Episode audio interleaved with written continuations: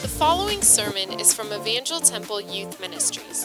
For more information about how you can get involved, please visit etchurch.org forward slash youth. So no, seriously, how is everybody doing tonight? Like, you know, you guys just got off a of spring break. We're on the we're on the final stretch here of the of the school year. You know, we got people that are getting ready to graduate and everything. Tired and sore. What, are they doing to you guys in school? Oh, okay. So, I want to go and start off with the passage that we've been going through specifically, and that is Matthew 22, uh, 37 through 39. So, if you want to go and throw that onto the screen. And he said to him, You shall love the Lord your God with all your heart, with all your soul, with all your mind. This is the greatest and first commandment. The second is like it you shall love your neighbor as yourself. On these two commandments depend all the law and the prophets. Now, for the first two weeks, we've been talking about man's chief purpose, and we've been talking about that specifically being to glorify God. And uh, this week, I hope I'm going to be able to give you guys a little bit, uh, a little bit of a, a very practical side of what that's going to be looking like and how that's hidden just in that second part of the verse. And the part I want to focus on is where it says, and the second is like it you shall love your neighbor as yourself. On these two commandments depend all the law and the prophets. Now, I have this quote from a very, very renowned speaker. His name is Ravi Zacharias, if you want to go to the quote. It says, Moses wrote 613 laws. David reduced them to 15. Isaiah comes down to 11. Micah brings them down to three to do justice, love mercy, and walk humbly before your God. When Jesus was asked what was the greatest commandment, he gave them two, because the two are inextricably bound. One gives you the basis for the next, and the second gives you the imperative from the first. All right, what does that mean? So, the first question that I have for you guys tonight, I'm going to try and put my points into questions so that way you guys can be thinking about this stuff. Uh, because, I mean, I want you guys to be able to ask yourselves these questions. Why did Jesus give them two commandments instead of one? You know, it's a trend in the Old Testament that we're able to see, as was mentioned by Ravi, where he said, you know, started out with 613 laws. You know, the books of Exodus, Leviticus, Numbers, and Deuteronomy. In there, there are 613 unique laws that are given in there. And David in his Psalms narrows it down to 15. All right, and then uh, Isaiah narrows it down more in his message. And then Micah, of course, narrows it down to three. But I always found it so interesting that he didn't narrow it down to one. I've always found it so interesting. And many other people did too. Uh, you know, there's some historical context behind this as well. You know, Martin Luther himself, you know, was struggling with this for a while. He was constantly asking himself, all right, so when he was asked for one, he gave two. Now, why did he do that? And we'll go a little bit more into that later. But the first point that I want to go ahead and bring up to you guys is the reason why, not only that there are two, but why they came in the order that they did. Scholars say that around the time that Jesus was asked this question, many Jewish writers were kind of asking each other the same question, you know, with, between 613 laws, which one is the most important? Like, which one, like, you know, do we specifically go for like this commandment of the Ten Commandments? Do we specifically go for this one? Is everything about just not killing people? Is everything just not a, a, about like a, is it just about like making sure that you're not envying your, your neighbor's goat or something like that? Is that what it's all about? It's not. But I can guarantee you that when he asked this question, he wasn't expecting these two. So let's go ahead and go into it. Why the first one came first? And going back to the quote, it mentions, you know, the, the two are inextricably bound. One gives you the basis for the next. What does that mean? All right. Y'all listening? I'm not going to do the clapping again. But um, the idea is just that the first commandment came first because you have to start somewhere. Right? You have to be able to start somewhere. The idea was, you know, you have to be able to receive this from God first and foremost. And the second is like it love your neighbor as yourself. And that to me, in the progression that he mentions, it's not about this one is the most important, so make sure you do this above all else. And then the second one was just like, oh, and then also do this one. No. It was all about saying, you know, if, you, if we just gave you the second one, what reason would you have to love your neighbors if you didn't love God first?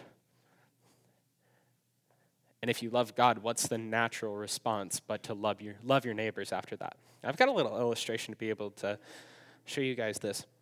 So, how many of you guys are like science geeks? Do you guys know about like surface tension? You guys know about surface tension? So, surface tension essentially says that there is a certain amount of water that will stay together just by surface tension and it like holds it all together. Like if you guys see like a drop of water on a table, it's not going to go spreading everywhere even though it comes off the table a little bit. Okay? I like to see that, you know, oftentimes we can kind of have this attitude of just we receive what we need to receive from God and then we tell everybody that they need to do the same. Right? But if I poured this water onto this table, is it going to keep on like piling up on the same spot? No. What's what's the next natural reaction?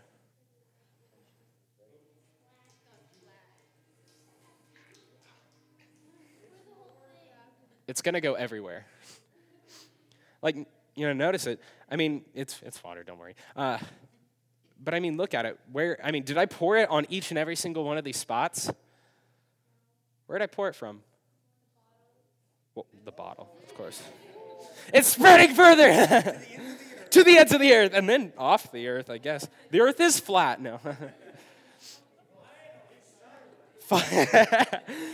Somebody finally figured it out.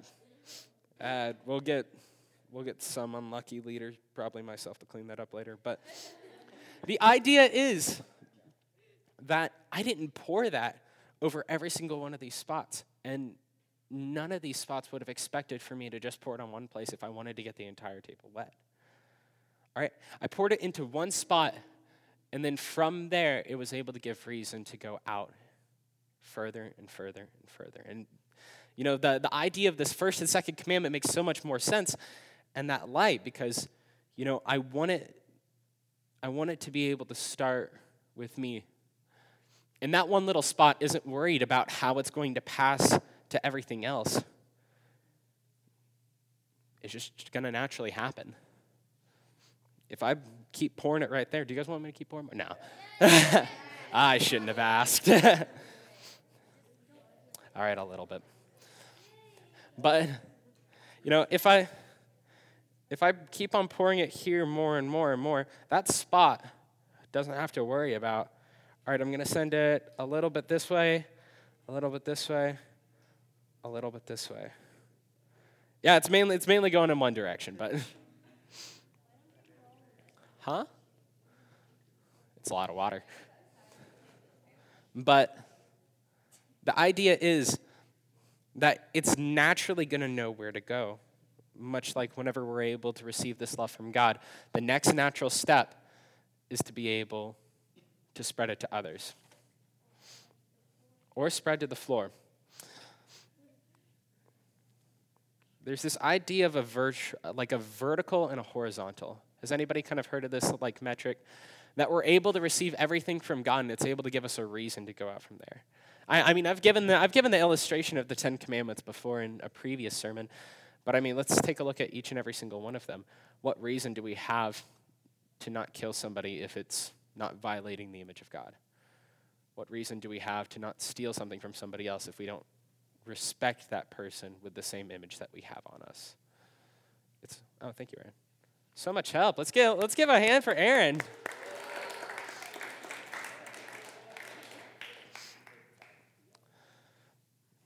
But God gives us a vertical reason for our horizontal actions.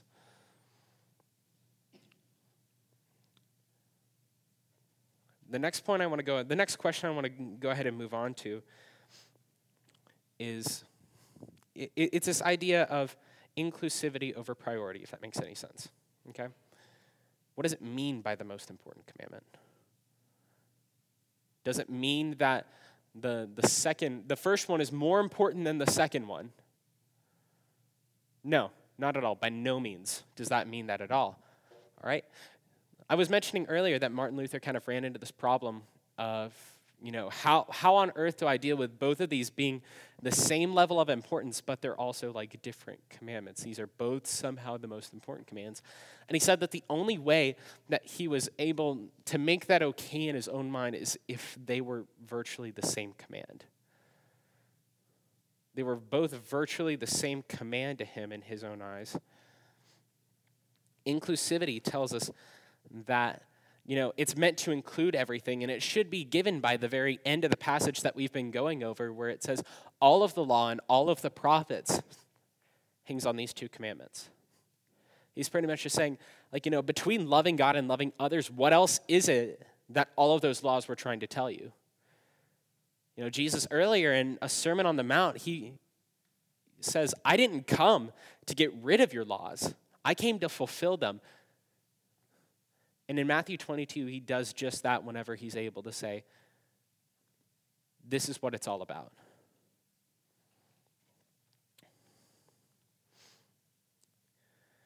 You know, lawyers were asking him this question. I thought it was so key that a lawyer was asking him this question. Now, a lawyer wasn't really somebody who was trying to, like, going on Judge Judy for you and is trying to argue, like, you know, why your roommate owes you a lot of money. No, that's not what a lawyer did. A lawyer was somebody who just studied Jewish law. Like, what, what if there, I mean, there are people that kind of study Christian law still, but what if that's like what you thought of whenever you thought of law? You're not somebody who's like trying to get you the most money because you went to McDonald's and you spilled coffee in your lap and you won a lot of money.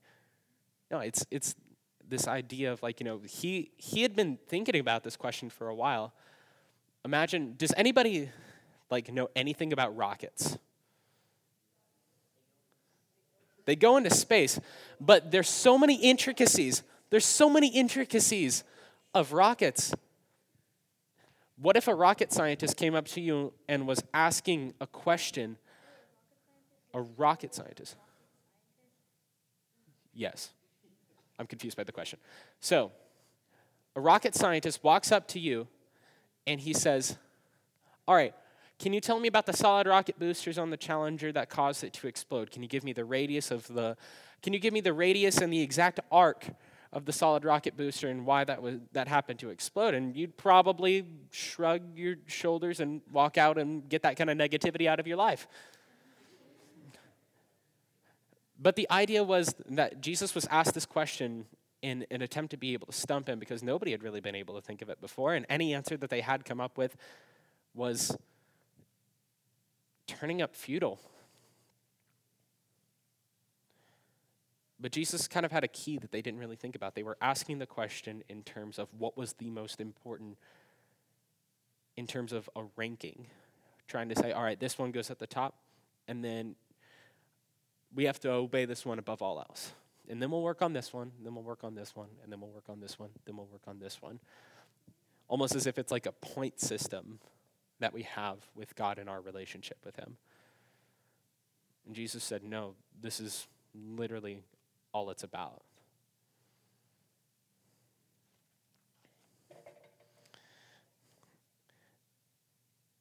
And the, the third main point that I want to bring up tonight is how we better understand God's word and what He wants from us.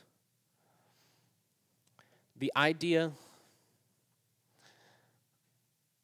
of interpretation of Scripture in the light of this. That before this, you know, an interpretation of the Old Testament could have had you doing uh, kind of a character study of who God is. Uh, an Old Testament professor at Evangel always says, like, you know, it's something that can be a little bit tougher with just the Old Testament. And he uses the, uh, the illustration of if you replace every mention of God with Ralph, and then you try and figure out what Ralph is like it's very complicated throughout the entire Bible, but this idea of fulfilling the law to such a degree that it's able to narrow it down to two commands of love God, love others. The message I'm bringing to you guys is a fairly simple one. It's not just supposed to be about, like, the, the reaction that I don't want you guys to have right now is, oh great, like there's there's another thing that you want us to do, Sam, but it's it's more of just is that it?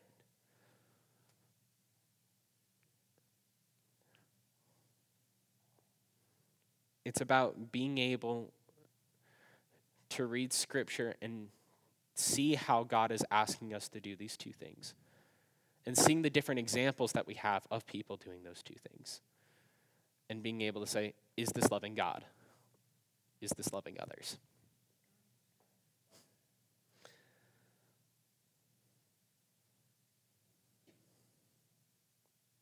And I think that with this interpretation, it's often simpler than we really want it to be.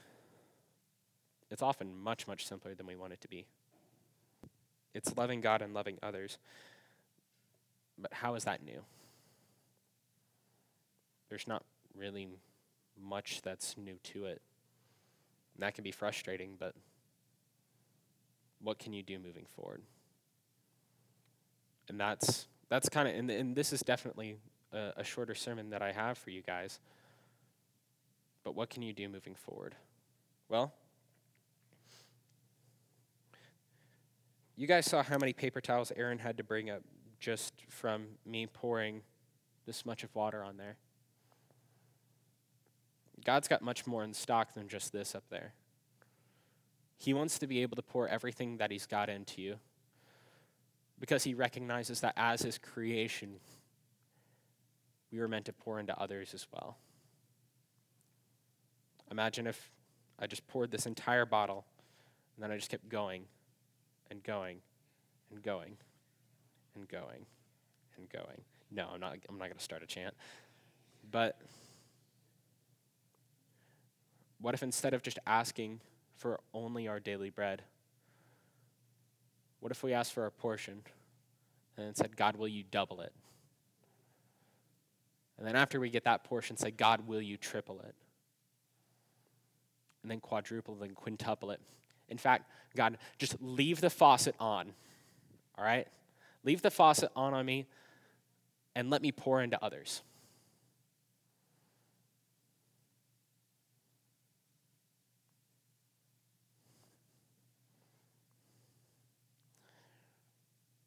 Like I said, it's a simple message for you guys. And I want you guys to have plenty of response for that tonight. Because I do recognize that for each and every single one of you, that's going to mean something different. Because each of us has each our own different way that God does intend to pour into us. Each of us has our own separate way that God wants to use us in our lives. We each have different callings. We're all so unique in that. And if you don't know what it is, if you say, I don't know what I would do with a bunch of water on the table, I don't even know how I would start letting that go on to others, ask somebody. We're going to have a time of a bit of a longer response tonight before we go into campfire groups. But I do have a short benediction for you guys. And a benediction uh, traditionally is just the part of a sermon where the preacher is able to give you an exhortation for moving forward from Scripture. I'm going to ask you guys to receive it as well. So if you guys will go ahead and stand up and hold out your hands like this to receive the benediction.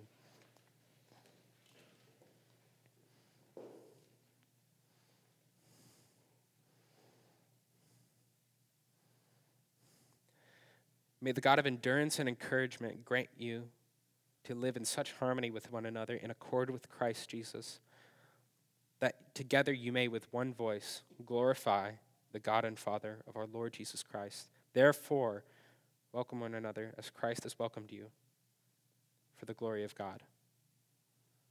Amen. Now, for this response time, Isaac is going to go ahead and explain how we're going to do this moving forward. Thank you. We hope you enjoyed the sermon. If you're not already a part of the ET family, we invite you to join us on Wednesday nights. For more information, visit etchurch.org. Thanks for listening, and we hope to see you soon.